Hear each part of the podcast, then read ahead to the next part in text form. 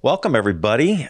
Merry Christmas. I want to wish you a Merry Christmas on this Christmas Eve, special time of year as we gather with family and friends and loved ones and really reflect, hopefully, on the story of Jesus. Such an amazing story. It's one that comes at us in a surprising way. If we just focus on the hustle and bustle of Christmas, and spending money and gifts and all the meals and all that kind of stuff, it's easy to kind of miss the meaning, the heart of the story of Jesus. And it really is about him. It is about gifts. It is about the greatest gift that's ever been given. And this particular year, I went through Matthew's gospel over the last few weeks with friends and family and we really kind of looked. It's interesting, Matthew's gospel and Luke's gospel are the only two gospels that contain the infancy stories of Jesus, the Christmas story, the birth narratives. And Mary's gospel, Luke's gospel focuses primarily on Mary, but Matthew's kind of focuses on the bigger picture and the things that are surrounding the birth of Jesus. It certainly does talk specifically about Jesus's birth, Mary finding out that she's pregnant, Joseph thinking about divorcing her, and then an angel appearing to Joseph and telling him not to do that this is of God. And so there's this fascinating events that surround the birth of Jesus in Matthew's gospel. And I think as Matthew writes this gospel that he's really trying to convey some of the deep meanings of Christmas. We saw, first of all, that Matthew's gospel opens with a genealogy. You know, you think about how boring it can be about reading somebody's family tree, especially if you don't know the family members and the family tree and all that kind of stuff. But one of the things that we learned was that Matthew's family tree of Jesus comes from Joseph. It's certainly pointing out that Joseph was from the tribe of Judah, which is the tribe of David, which is the tribe that the Messiah would come from. So that's very, very important to the genealogy of Jesus. But a genealogy in the book of Revelations is always a signal that God's up to something. So when you hear a genealogy in Genesis, it's like, uh-oh, God's up to something. And it's usually something redemptive. It's usually something incredibly broken, and then something incredibly redemptive in the midst of the brokenness, okay? So that's kind of what a toledo, a genealogy signals. Well, in Matthew's gospel, it's really the same thing. It's like, uh-oh, God's up to something. And in the midst of it, it's going to be probably incredibly broken, but at the same time, it's going to be incredibly redemptive. Isn't that fascinating? So if you think about Jesus's genealogy in the book of Matthew, there's 4 women and then Mary. So 5 altogether that appear in the genealogy of Jesus. This is unusual for Hebrew genealogies. Usually they don't include women like this. So what's interesting is you've got Tamar, you've got Rahab, you've got Ruth, you've got Bathsheba, and you've got Mary. What's interesting is that every one of these women have some kind of suspicion of sexual illegitimacy going on in their story, all right? So with Tamar and with Bathsheba and with Rahab, it's clear what those situations are. But with Ruth, there's a suspicion of illegitimacy, but we're not quite sure that it is. And she's primarily presented as a very noble woman. But then Mary has all of the suspicion of illegitimacy, a young teenage girl pregnant, and she's saying that like God did it. You know, it's like, who believes that? Nobody believed that. Joseph didn't believe that. And that's why Joseph was going to divorce her and put her away. And it took an angelic appearance to Joseph to change his mind and to realize that God was up to something. And I think that's the first big point of the Christmas story. In the midst of all our brokenness, in the midst of all of our moral failures, in the midst of, you know, things that look illegitimate, that's where God shows up. That's the kind of story that God loves to show up in. can be broken, it can be dark, can be sinful, it can be all kinds of things, right? But in the midst of that human brokenness, God shows up.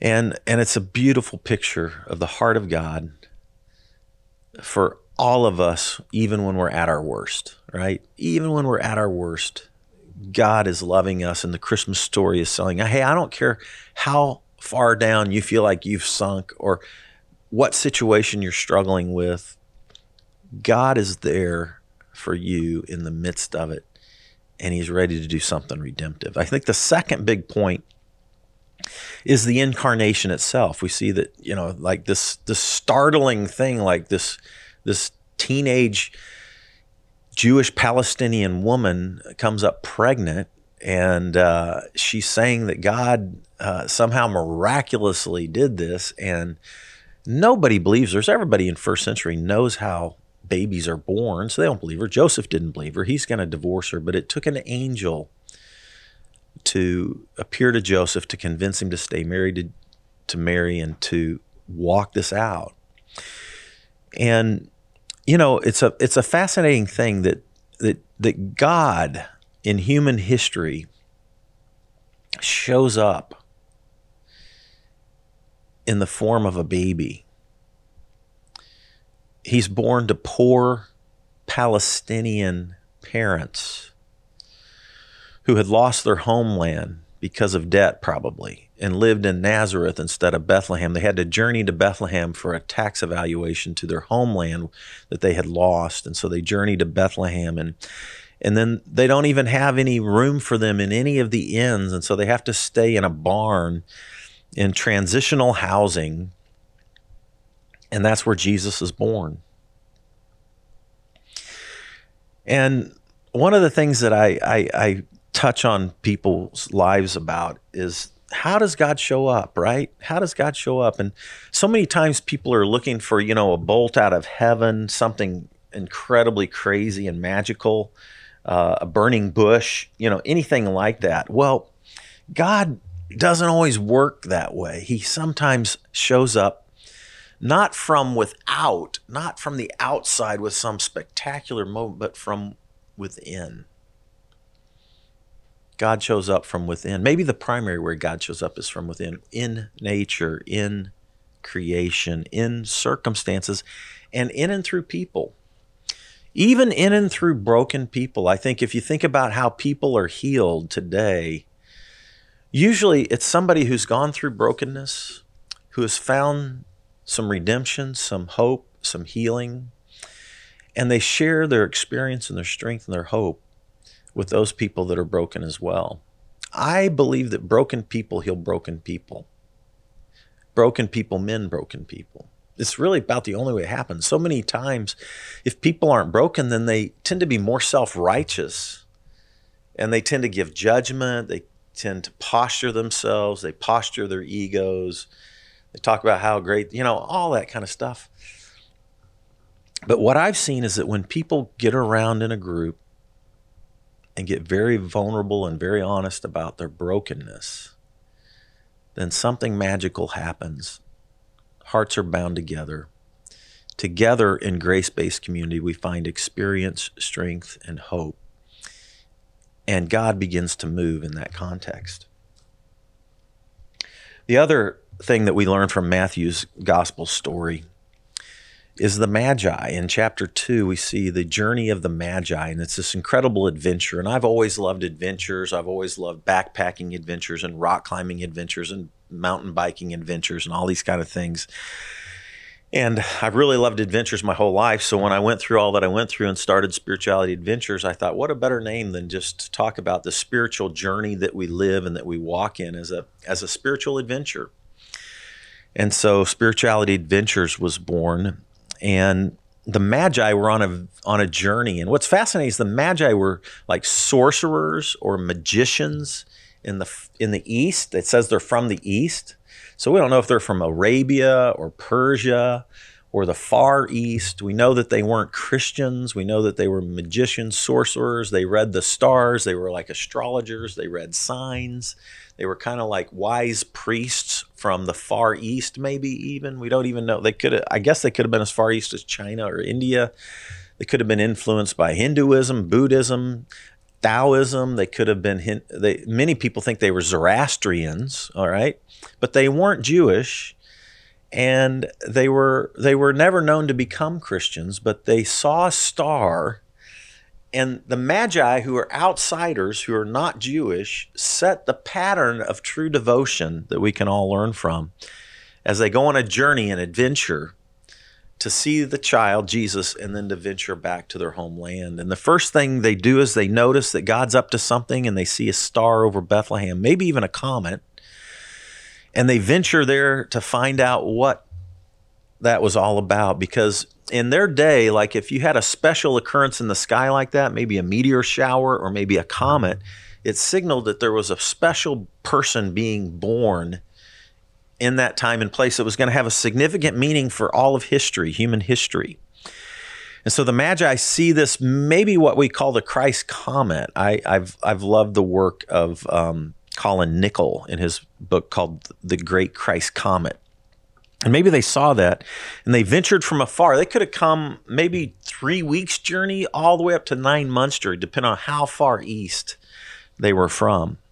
And they follow the star, and they do three things that I think are fascinating and become a pattern for all of us. One is they recognize God is up to something special in nature. If you've ever been touched by something transcendent, some sense of divine in nature, they see something in nature and they marvel at it, and they see the Bethlehem star and they respond with joy. They recognize God's special presence. That's the first thing.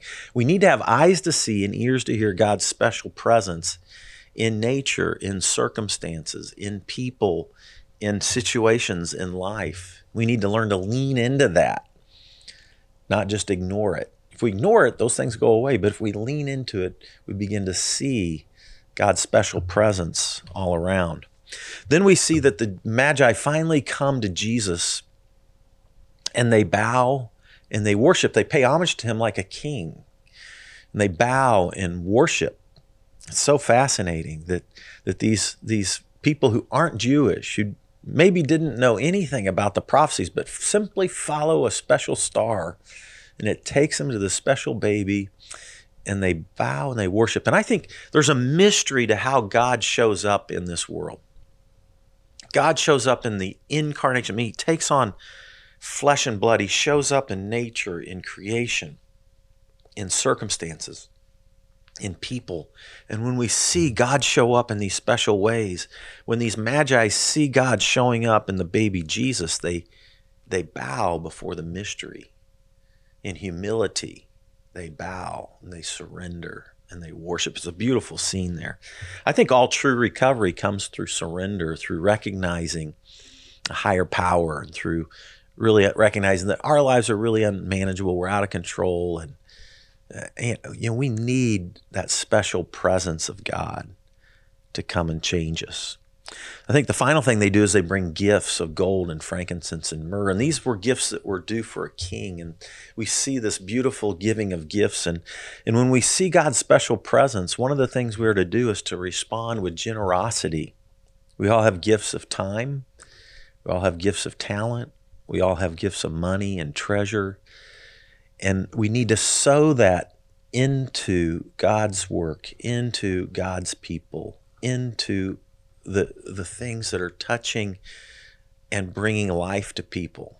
And so generosity is a response to God's special presence. So we see this in the Magi, who are non-Christian followers of Jesus, who show us the pattern of true devotion, recognizing God's special presence, bowing before the mystery of God's special presence, and then responding with generosity, leaning into God's special presence. And then the final scene in Matthew's gospel is one, you know, the Magi scene is not in any other place. And then the story of Jesus and his family fleeing to Egypt is not in any other story. This is where we see Jesus as a person who is very similar to Moses. He's the new Moses, if you will. You know, if you think about Moses traveling from Egypt and out of Egypt and into the Promised Land. You think about Moses being the deliverer of people. Well, we see that there's a parallel here with Jesus. So Herod is so threatened by Jesus' presence that he tries to figure out when Jesus might have been born, and through the Magi and through the scribes and the other teachers of the law, he ascertains that it's been maybe a year or so since Jesus' birth. He's not quite sure, right? And so he decides to put out a decree to kill all the firstborn children in and around Bethlehem.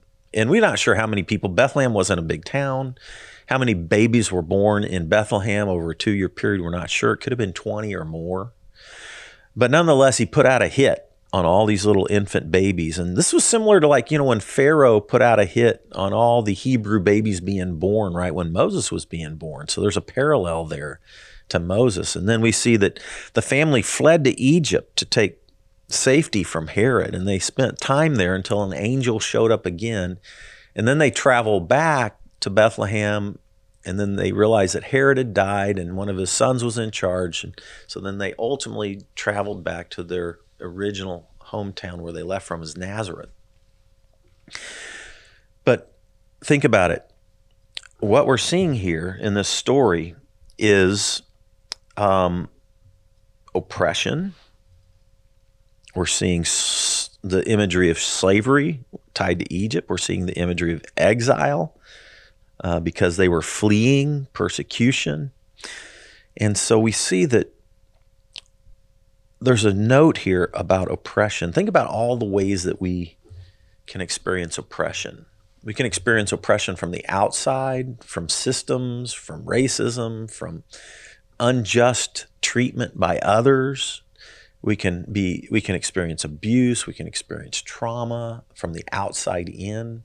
But then we have our own situations, like we can make our own bad choices, and we can have our own struggles with mental health and those kind of things. And sometimes our own anxiety and our own depression and our own issues can feel oppressive in nature. Sometimes broken relationships can feel oppressive in nature, and sometimes injustice around us can feel oppressive in nature. And it's in this context that Jesus comes. And when we see Jesus grow, we see that he's going to have a radical love, acceptance, and forgiveness toward those who are outsiders, toward those who are marginalized, toward those who are oppressed, toward those who are sick, toward those who are infirmed. We see that Jesus modeled this through his teaching, through his healing, through his radical inclusions. And then we see that Jesus starts these grace-based communities with broken people. And one of the most powerful ways that Jesus continues to incarnate his presence today is through grace-based communities of broken people. When we gather together and when we are vulnerable and when we love and forgive and accept and when we walk through life together with grace-filled people, people who have experienced the love and the forgiveness and the grace of Jesus, then those communities sustain us through all kinds of issues, through all kinds of oppression, through all kinds of heartache, through all kinds of darkness, and through all kinds of struggle. I know my own story, I've seen that. Over the last 3 years, I've gone through the darkest times in my life, but it's been grace-filled people who are in grace-filled communities that have surrounded me, loved me, families and friends, and people I'm in community with that have sustained me, that have helped heal me, that have helped grow me. And so this is, I think, one of the beautiful things about Jesus as we think about this season, this Christmas season, that Jesus comes in the midst of our brokenness to bring radical grace through grace-filled people, through grace-filled community. And this is one of the ways that we experience the hope, the peace, the joy, and the love of Jesus. And so we come this Christmas Eve to light the Christ candle. Over the last 4 weeks, we've lit the candle of hope, the candle of peace, the candle of joy, and the candle of love. Today, this Christmas Eve, we come to light the Christ candle. Now we approach the holy moment when the coming of Jesus as a man is renewed in our hearts. In Luke chapter 2, the Bible says, "And while they were there, the time came for her baby to be born. She gave birth to her first child, a son. She wrapped him snugly in strips of cloth and laid him in a manger because there was no room for them in the village inn." The Savior, yes, the Messiah, the Lord, has been born tonight in Bethlehem, the city of David.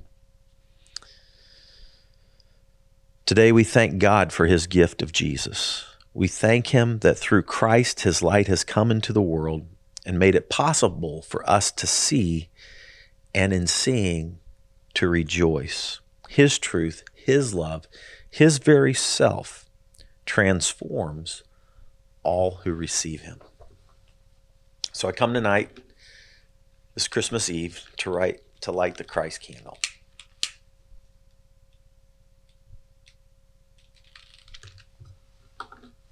And as we light the Christ candle, we want to be reminded that this is a moment where we not only reflect on Jesus' birth, but we want to receive his life, his love, his hope, his peace, his joy. And we actually want to ask that God would incarnate that life in us, that we might live the love of Jesus and the life of God and pass that light on to everybody. It's a light of love. It's a light of forgiveness. It's a light of hope. It's a light that shines in the darkness. It's a light that joins our hearts with other people's hearts when they're in their darkest moments. It's a light that heals. It's a light that brings hope. It's a light that ignites transformation. It's a light that ignites spiritual growth. It's a light that heals us from the inside out. And then we pass that light on to others. And so let's this holy night go before God in prayer and just give thanks for Jesus.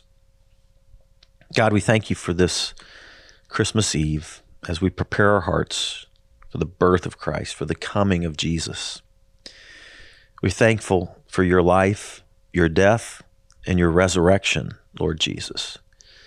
We thank that you were born in the midst of poverty, in the midst of illegitimacy, because it speaks to us about how you come to us in our darkest moments, in broken places, and you bring your hope, your love, your joy, and your peace.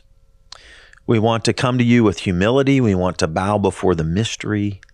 We want to receive your mighty love and grace. And we pray all of this Christmas Eve. In Jesus' name, amen. I want to wish you a Merry Christmas and a great New Year. The Lord bless you this Christmas season. God bless. Silent night, holy night, all is calm. All is bright, round young virgin, mother and child, holy infant, so tender and mild, sleep in heavenly peace, sleep.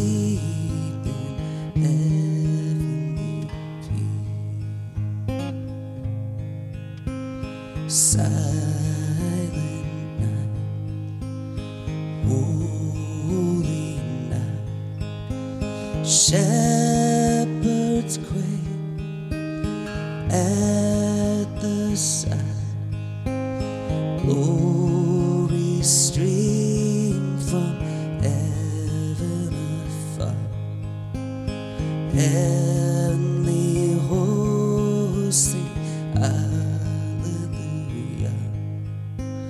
Christ the Savior is born. Christ the Savior is born.